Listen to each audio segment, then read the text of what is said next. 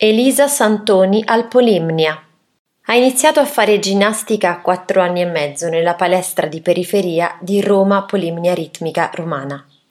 Ha vinto la medaglia d'argento nel concorso a squadre alle Olimpiadi di Atene nel duemilaquattro e le medaglie d'oro a squadre ai campionati mondiali di ginnastica ritmica di Baku nel duemilacinque. L'anno successivo partecipa ai campionati europei di Mosca, vincendo due medaglie d'argento e una di bronzo. Nel duemilasette, ai campionati mondiali di Patrasso, conquista tre medaglie d'argento. Successivamente, nel duemilaotto, ai campionati europei di Torino, ottiene il titolo di campionessa europea, vincendo l'oro nella specialità con le funi, conquistando altre due medaglie d'argento e di bronzo. Nel duemiladieci, agli europei di Brema, conquista due argenti e un bronzo.